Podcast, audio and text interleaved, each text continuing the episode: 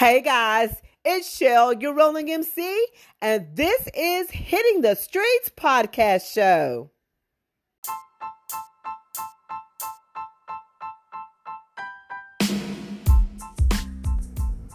Welcome to Hitting the Streets podcast show. Hitting the Streets is a series of interviews giving you the insider's look at the small businesses, entrepreneurs, nonprofit organizations, and events in the North Texas area. You can find all episodes of Hitting the Streets on Anchor, Spotify, Google, and Apple Podcasts.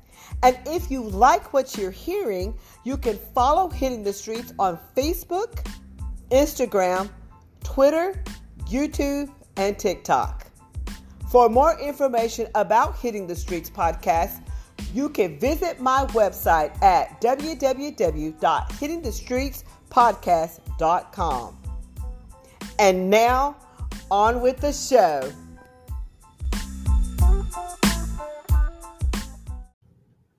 Hey guys, this is Shell, your rolling MC, and I am the mouth on the mic of Hitting the Streets podcast show. So today on the show, I have Sherman Community Players back, and we are going to talk about the play that I'm in, Permanent Collection.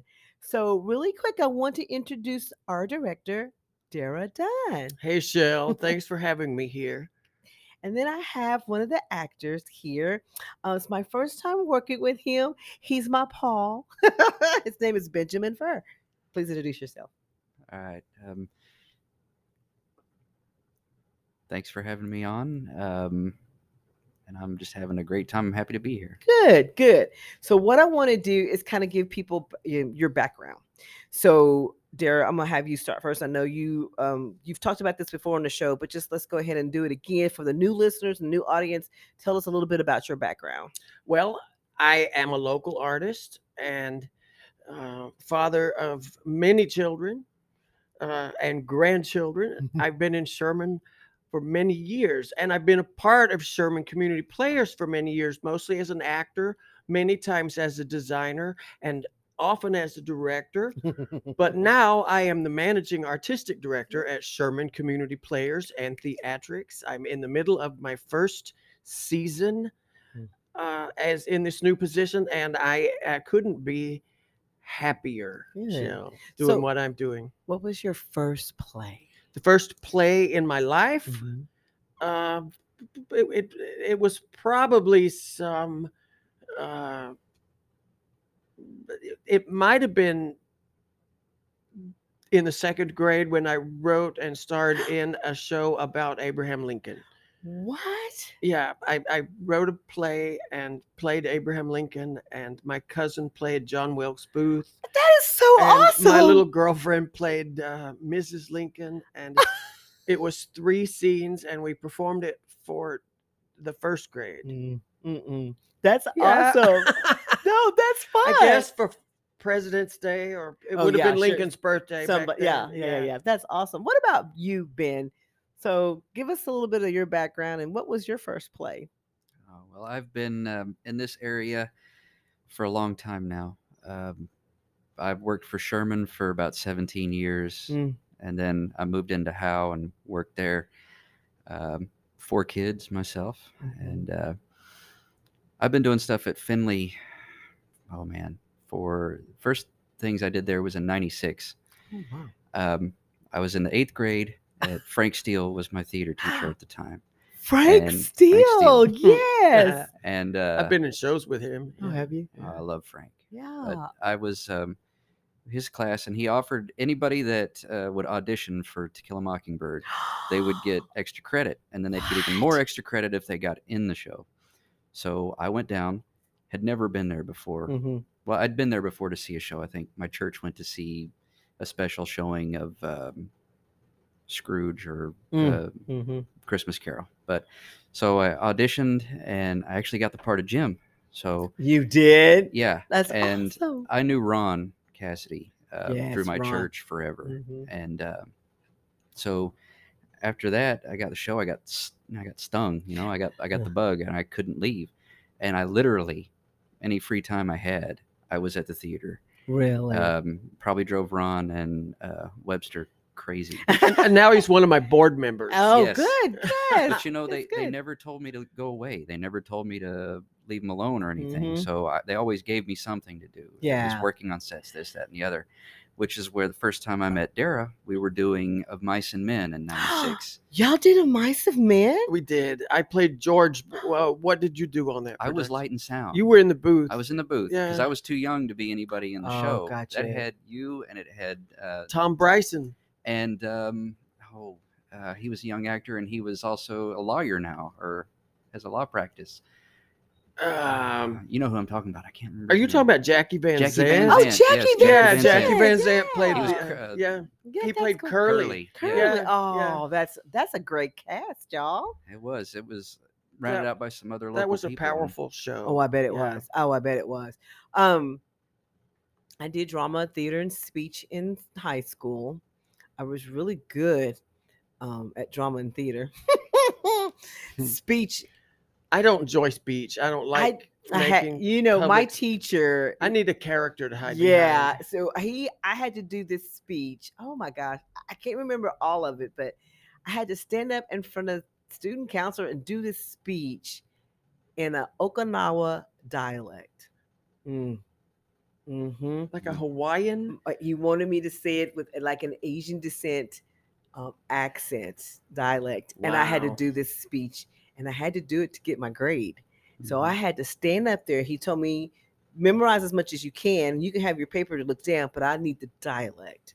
So I had to look up, figure out how to get this done, and say it in an Okinawa fashion, you know, and I had to dress up in this I had to do a lot. My mom had to help me put this dress thing together. It was really cool, but to be that creative to get it done. 8th grade, we were asked, I can't remember all of it, but in 8th grade, they were asked us to read and do something in speech in 8th grade. And this was in Dillingham. And they said, do one of your favorite speeches that you feel like that you enjoy or that you like, or, you know, made an impact on you or whatever. And I did Abraham Lincoln 47 years ago. Oh, wow. The Gettysburg Address. With my hat. I memorized that whole thing. Wow. That would be powerful to see you do that. I did that with my hat and a suit. My mom helped me with that. I did it so well. She made me do it in front of the whole thing. And I was like. Will you do that during the intermission for our upcoming show? No, absolutely not. No. But I think about those things. I don't remember. I think my first show with SCP was Miracle on 34th Street. I think my son was trying out. He didn't want to try it by himself. And I'm like, oh, God, okay, I'll do it with you. And then Ron cast the both of us. I'm like, I was supporting a kid, right? So we wound up doing that. But my shows that I really enjoyed was the Crucible. Now, you talk about a powerful show. That was.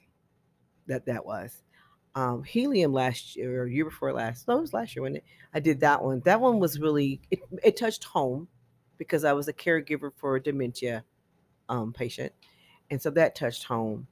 And then You Can't Take It With You was one of the best shows. I love that play. I had the best time on the stage with everyone. Everybody was so great. So those are my fond memories. And then I think I've done a couple of things of assistant manager, stage manager, whatever. But Ron was the director for all those. I worked with Ron. Oh, I'm sorry. I did forget one. Raising in the Sun was great. That was great, too. Yes. David Linton did David Linton would have been in that. He did an excellent. Him and his wife, Kami, Susie Virus. We had a great cast. And I met both of them on with To Kill a Mockingbird. Oh, yes. He was Tom Robinson, and she was Capernia, yeah. Mm-hmm. Wow. He was also in that production of Mice and Men that we mentioned. David Linton?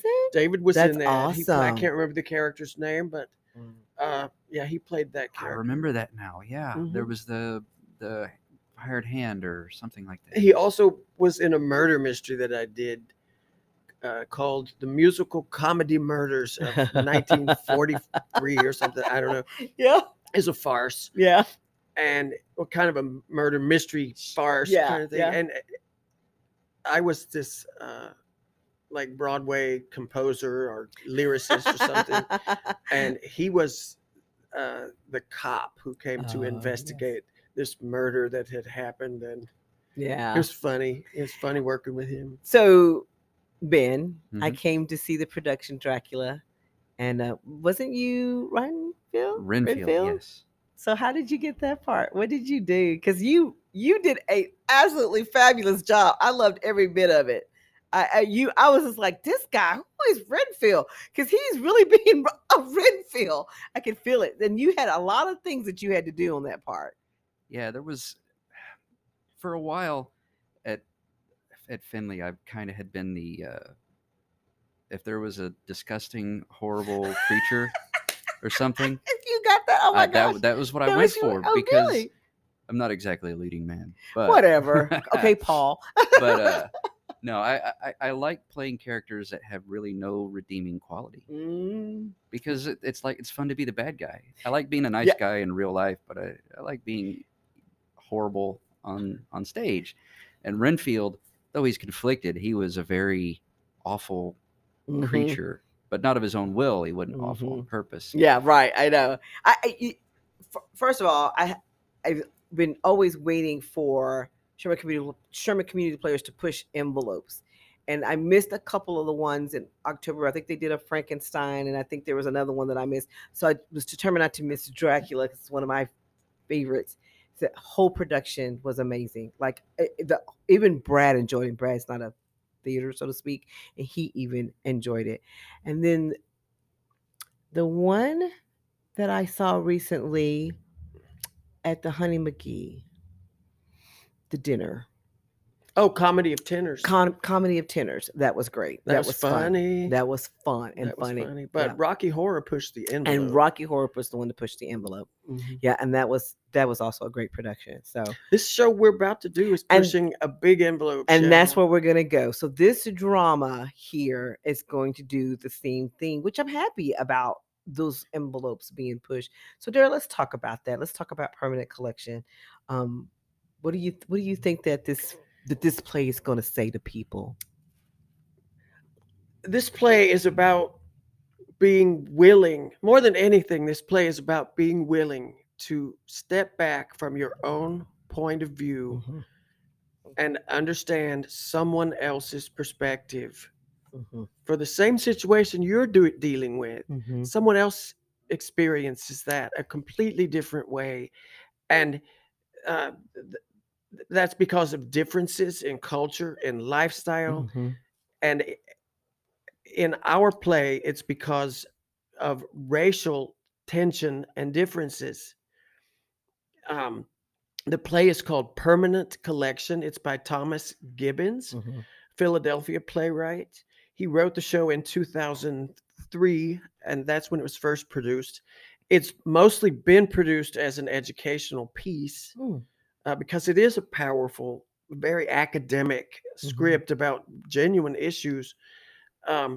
We're only the second community theater that has ever attempted to produce this play. It's heavy material.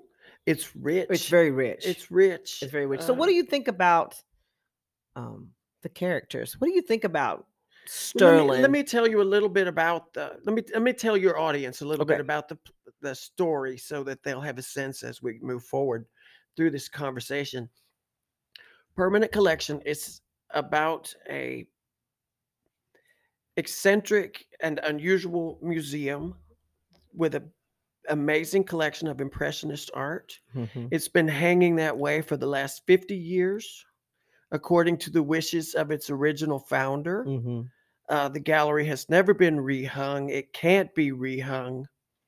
His artistic vision must be preserved. And there are people that work there who have spent their careers protecting the integrity of this man's vision and of how he wanted his art collection to be displayed to the public.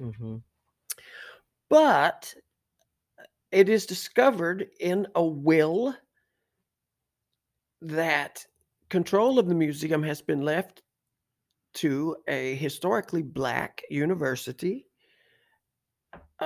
which appoints as the new administrator of this foundation, a businessman who's been on their board of directors, a businessman named Sterling North, and he moves to the museum and becomes its administrator. He brings with him his professional assistant to be there in this new role with him. Mm-hmm. And also working at the museum is an educational director named Paul Barrow. That's who Ben plays. Shell plays the assistant who comes to the museum with Sterling North. That character's name is Kanika Weaver. An actress named Sandy Daniels plays Ella Franklin, the longtime assistant to the director who gets moved around in her duties after Kanika arrives. Mm-hmm. Sterling discovers in the vast collection that is not on display that there are numerous pieces of fabulous African art, and this delights him. It thrills him. He has this opportunity to show these pieces to the world. He wants to make just a few changes mm-hmm. to the museum, which unfortunately challenges the will. It challenges the integrity of the whole foundation. A very public dispute occurs after a reporter gets involved and exposes the conflict, which should have stayed in-house, mm-hmm. but it becomes public. Lawsuits are filed, and the very existence of the museum is threatened. Mm-hmm. And all the relationships are threatened. Mm-hmm. And the conflict itself is because of the different perspectives these people mm-hmm. have about what's going on. Mm-hmm. Yeah. It's deep, and mm-hmm. It's very honest, and it never really lands on one side or the other, particularly. Nope. Mm-mm. Mm-mm. So it validates all people, mm-hmm. just as the art collection validates all people. But the question is, does it? Mm-hmm. Is everybody represented equally? So ultimately, that's what the big question of this play is. How much room does the white world give the black world mm-hmm. publicly? Yeah. That's what this play is about. That's what Sherman Community Players is telling a story about. I think that pushes the envelope. Oh, it does. Absolutely. When I first read the script, I was like, oh my God, I don't know if I want to tackle this. But at the same time, before this was even thought about, I've been tackling a lot of different issues. What I say tackling, standing up for a lot of issues that have been happening. Like you said, representation or racially driven. You're already taking a voice for social justice mm-hmm. with what you do here. Mm-hmm. So the first time I read it, I was like, the second time I had to put it down. And the second time I read it, I was like, I actually see both sides. You know, I would be caught up in the conflict because I see both sides. So, Kanika sees both mm-hmm, sides, doesn't she? Mm-hmm, mm-hmm. So just so you guys know, I tried out for Ella. One, because I felt like, you know, she's a reasonable character, and I feel like that she could make an impact. I could feel like that's probably me trying to make an impact. You know, be within reason, trying to have a better understanding, make things work. Then I got recast as Kanika. And so I did some research on her, and she's a liberated woman. And she doesn't see, I would say, color per se or race. And she is caught up in this middle, in this conflict with these two gentlemen, Sterling and Paul, not understanding why they're even having these discussions, you know, But being Mr. North's assistant, she really understands where he's coming from. Paul, I think she has a likeness too, and she's really wanting to learn more. And I feel like she wanted things to grow with Paul so she can have a better understanding about this permanent collection. Do you know what I mean? I do. So I think and not to give too much because you guys need to come and see the show, but I think when the conflict arose, it just hurt everybody. It just hurt everybody. And so all of it, in my opinion, the way I see it, was not abiding by Dr. Morris's will at all because of the conflict.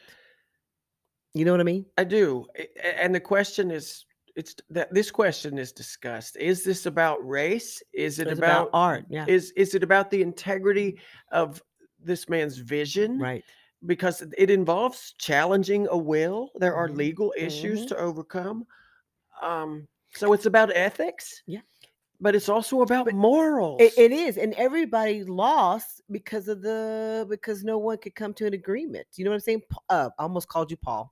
Ben, what do you think about Paul, the character in this play? Tell us more about who Paul Barrow is in the story. Paul's a younger, well, not quite middle-aged, lonely man. He doesn't have a whole lot going outside. He's dedicated his whole life to the museum and to what he was taught by the original owner, Dr. Morris. He kind of looks up at him as maybe a father figure. And, you know, Paul, like I said, his outside life is basically he lives at the museum, the foundation, and then he goes home. And he'd rather be at the foundation than be at home. We all know people like that, you know. So I think he's willing, more than willing, to open up to people, which is why he has such a great beginnings of a relationship with Kanika. And but do you think that Paul has a little bit of resentment, or maybe a little more than a little resentment, with Sterling, because Paul worked hard in making sure that this gallery, this permanent collection, was taken care of just as much as Ella did. And then here comes Sterling to come along and be the director, when really, in actuality, I think it should have been you, because you've been there long enough working it. Don't you think there's resentment there? So here's my problem. Here's my conflict with the story. I think Paul has resentment, but I don't really think it's about race in that regard. I think he's resenting that the fact that he was overlooked for a position. He was dedicated to Dr. Morris, still dedicated to Dr. Morris in his will, still. And you have this man that came to take over and trying to change things to have representation of the African pieces. Well, there's no doubt in my mind he feels resentment to a degree. But again, it doesn't spill over into the art world, I think, and to race. I think he's definitely, you know, for the art. That's why his whole life is the art. And to get passed over for that position, yeah, he's bitter about it.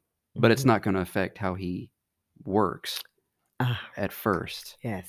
But then things that come along. For me, this. In other parts of my life, I have been Paul. You know, he speaks to me on so many levels. And this, reading through this show, doing rehearsals and everything, a lot of things have made me stop and think and go back over things in my head. And two things that have come out for me in this are two words: fear and visibility. And the lack of visibility creates fear. And I think that is something we've all dealt with since day one. The lack of visibility of things creates fear of things. And it's a vicious cycle that we need to get out of. I agree to that. I see that too as well. I think Sterling truly wants to do the right thing. And he truly wants the visibility for those African pieces. But I also think this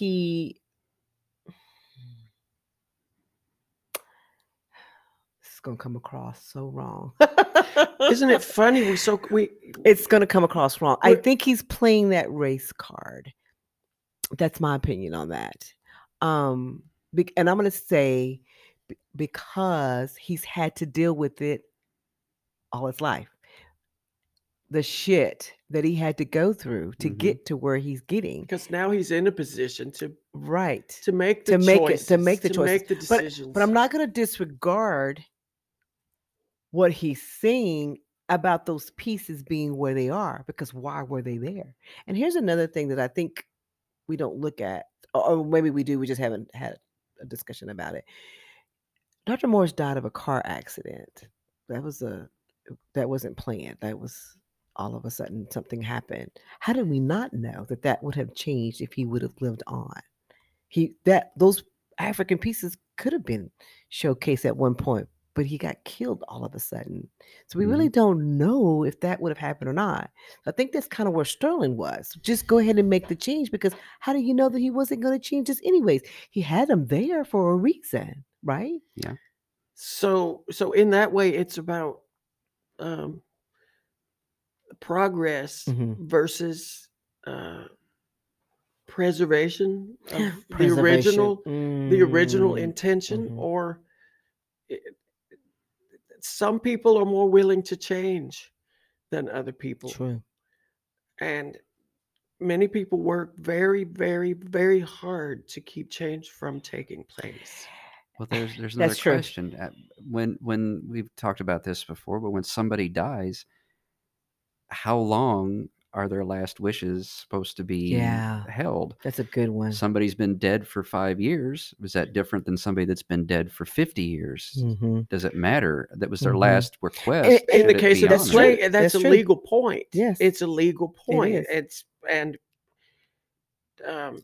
he had that place that Dara just said it for 50 years. Mm-hmm. Why are we not changing? But Dara, isn't that the mindset for some? Why do we need to change? We've been doing it like this for 50 years. Oh, exactly. That divides people on all levels of life, all levels. Mm-hmm. Any sort of minority progress, or not just black white issue, but any sort of social progress. Mm-hmm. There's always a group that wants it and a group that doesn't want it. Mm-hmm. And do you think Sterling, either one of you guys could answer this or both, do you guys think that Sterling walks around with a chip on his shoulder? Absolutely. Mm-hmm. I do too. Mm-hmm. The script does not present him as a real hero. Mm-hmm. It doesn't present Paul. They say horrible things to each other. Mm-hmm. At the same time, we see both of them as very authentic people who love what they're doing, and they're driven by their own best judgment and best intention. Mm-hmm. And the playwright lets us see these people as very dimensional, but they're sort of anti-heroes.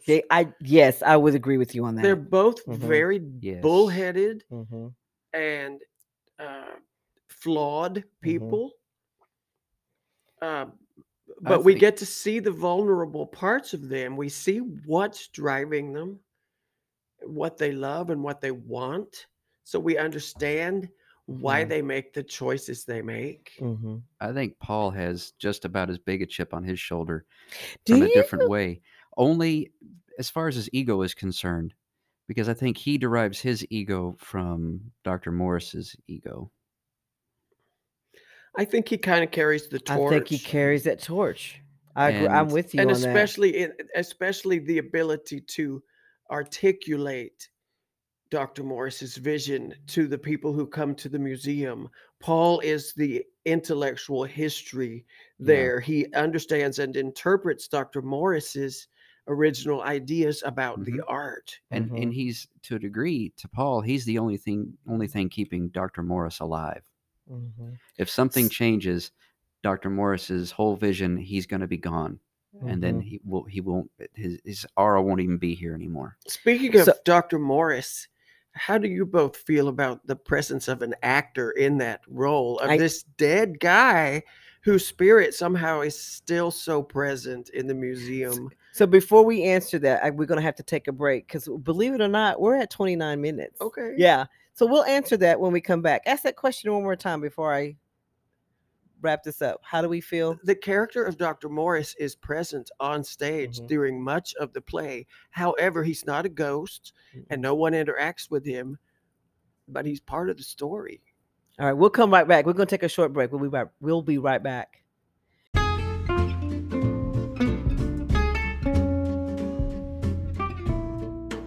Sherman Community Players will bring a deep and thought-provoking drama, Permanent Collection, by Thomas Gibbons, to the Finley Theater stage beginning February the 3rd. Tickets are on sale now, and you can reserve your seat by calling the box office at 903-892-8818, or you can visit their website at www.scptheater.org. All right, let's get back to the show.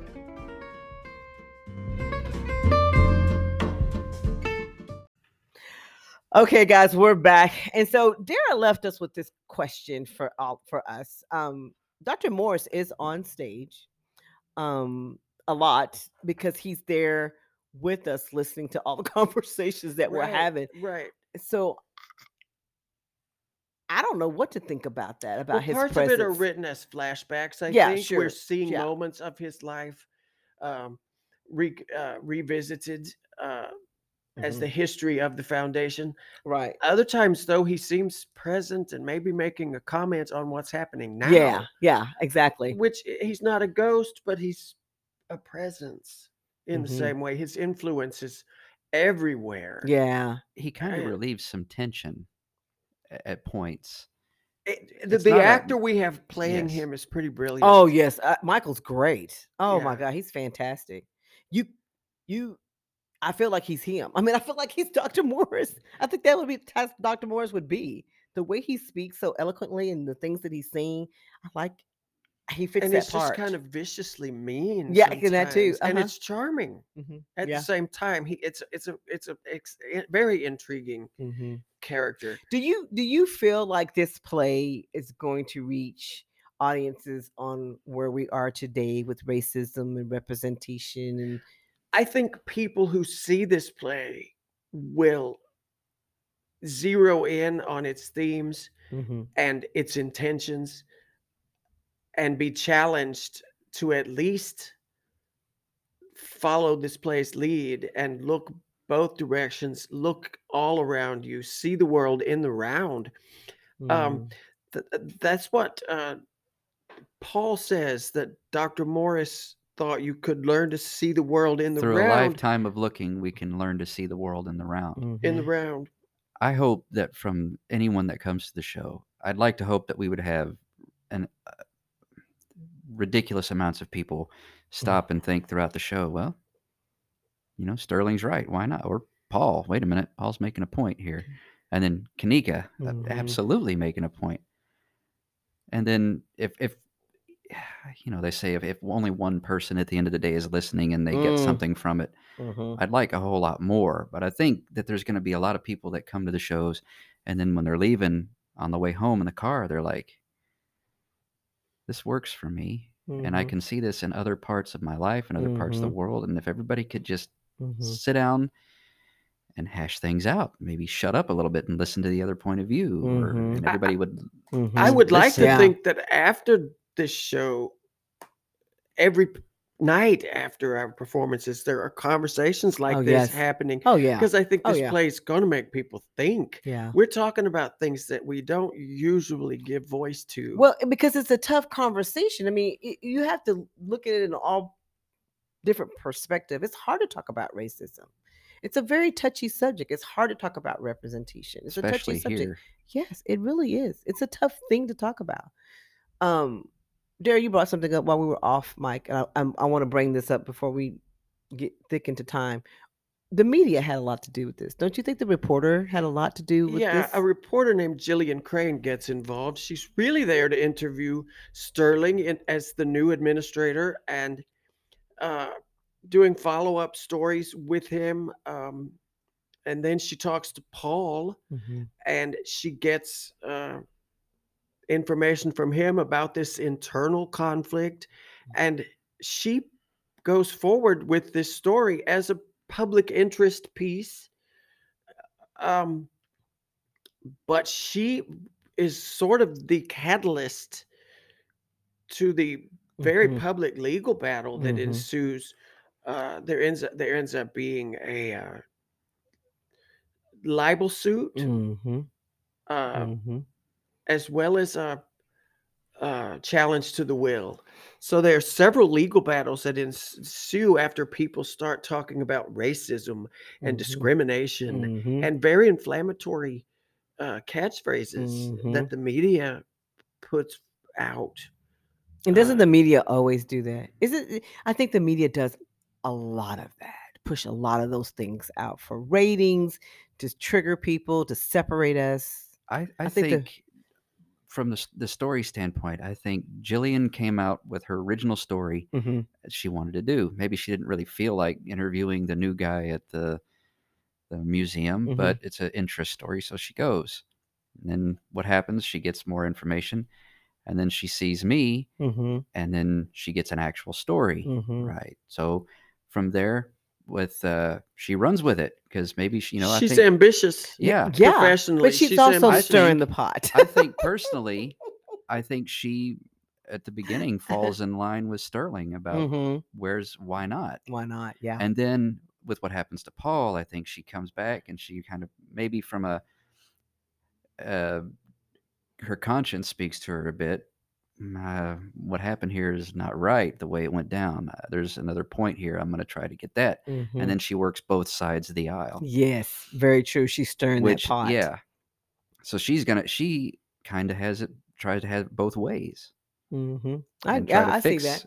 Whether she feels like she needs to fix what she created, I don't know. But I think she's playing both sides of that field. So what do you think about Ella? Isn't she the voice of reason?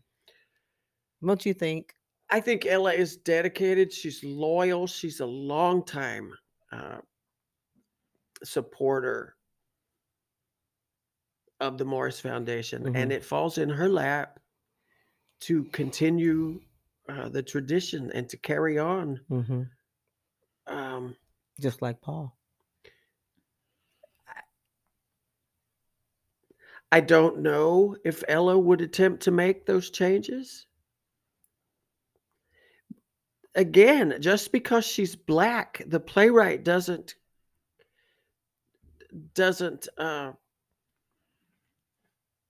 stereotype her not as at all. Any sort of socially minded, liberal. There's nothing. Nope. There's no stereotype about what her politics might or might not be. Not at all. I don't think it particularly presents Sterling North as a big liberal. He's a wealthy businessman, for one thing. Certainly he conveys to the audience what it feels like to be a Black professional who still deals with the racial injustices of being mistreated by the police. Or I like what Kanika said when she talks about, being done with the racial shit. She thought by getting a good education and landing a good job and wearing these type of clothes that they would not be so terrified of us, and I that stays with me.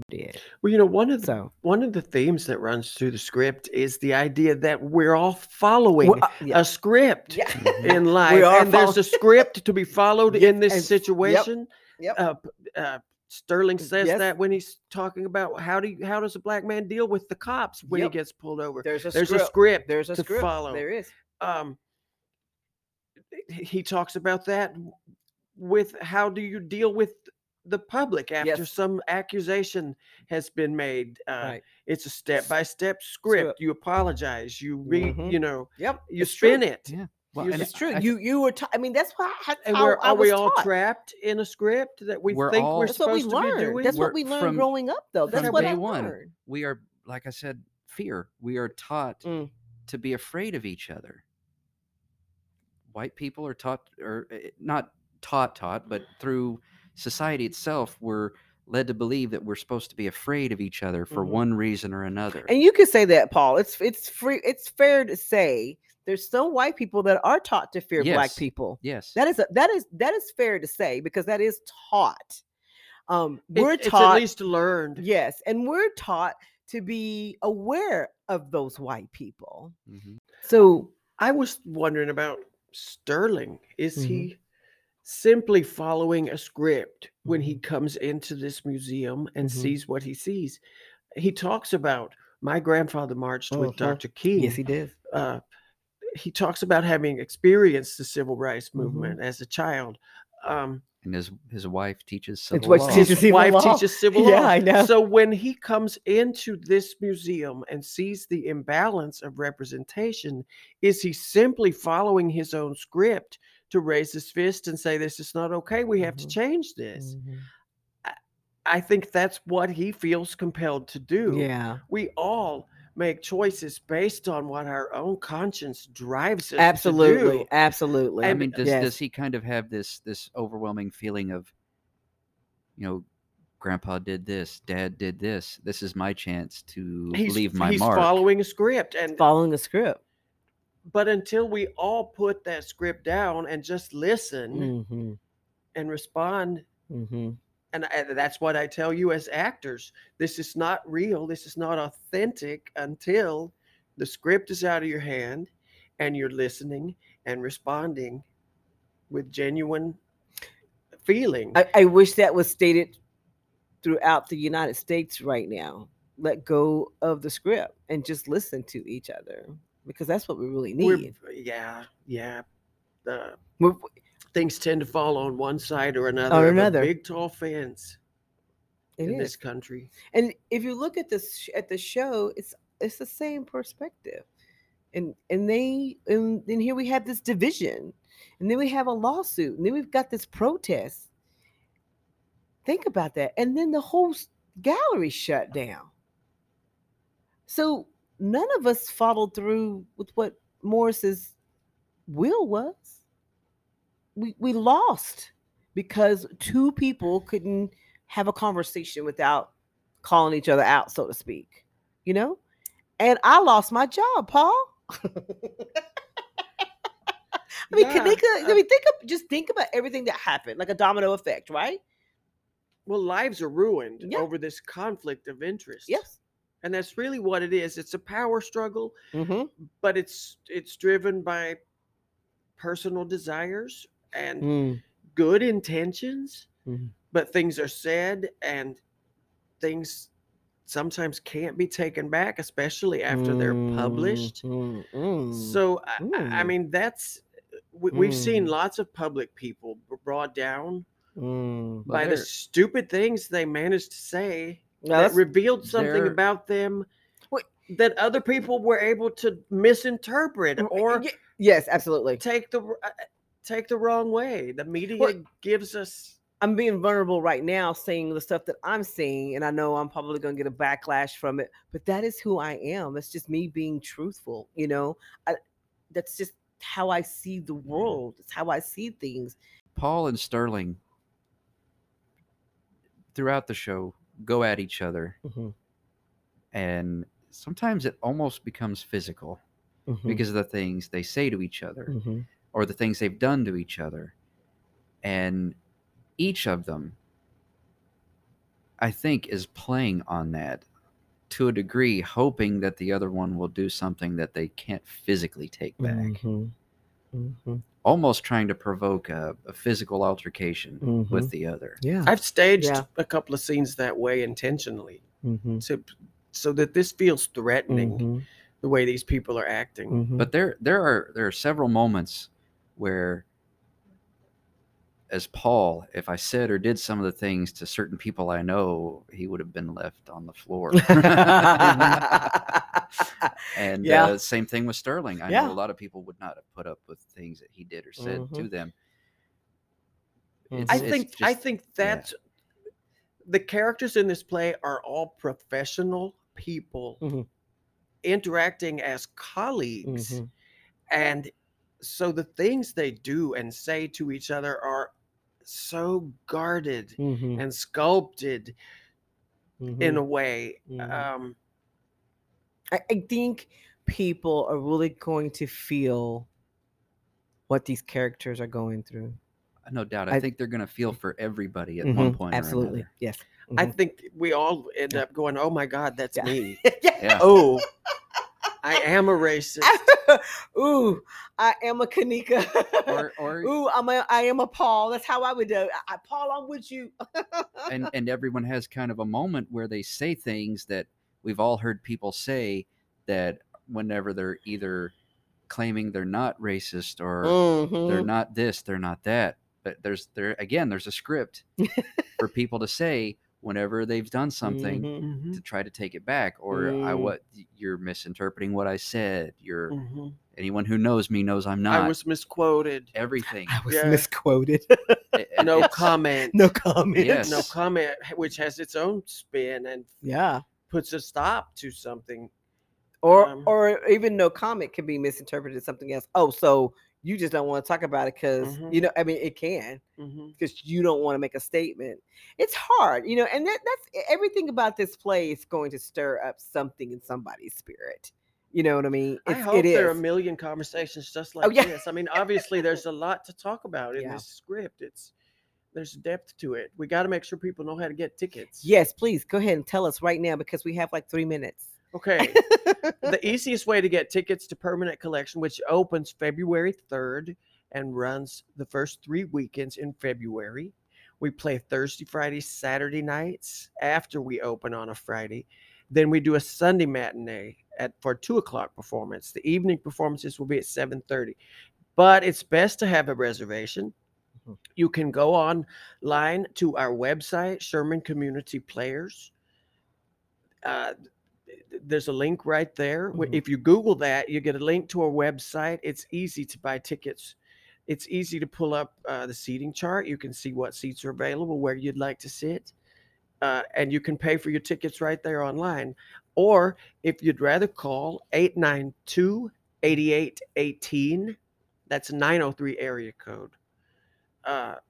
You'll talk to us personally and we'll get you set up with reservations. I do hope people will come see this show. Yeah, I do too. We need people in the seats before we have a million of these kinds of conversations. And that's true. Sherman Community Players is really, really working to diversify our talent pool as well as our audiences. And I really hope that this show is the first step toward that conversation. Yeah. It's been many years really since we had much of a Black presence at our theater, and maybe that's because of shows that we've chosen not to do because we don't want to promote stereotypes and plays with Black people who have to play the slaves or the servants because those characters are there. I don't want to tell those stories anymore. So I'm not going to ask people to come work with me and tell those stories.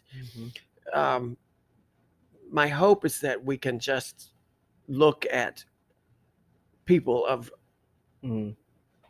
all colors and shapes and sizes and genders and go, read for the role you want. That's right. And convince me that that's who should play that part. Absolutely. I like that. I like that a lot. I hope we get there.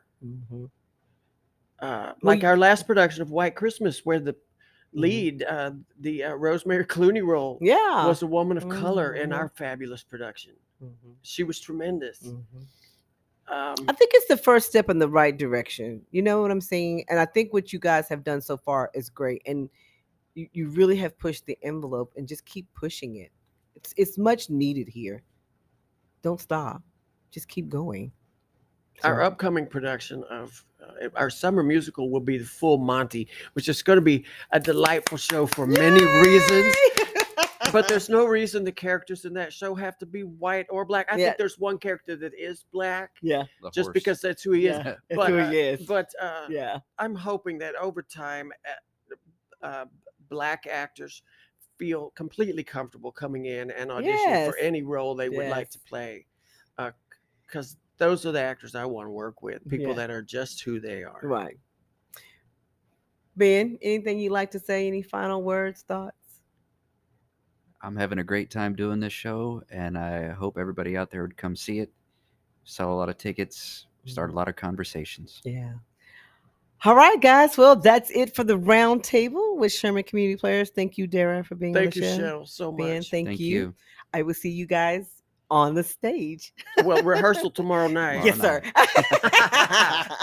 That's it for me. Your rolling MC. Catch another episode on Hitting the Streets.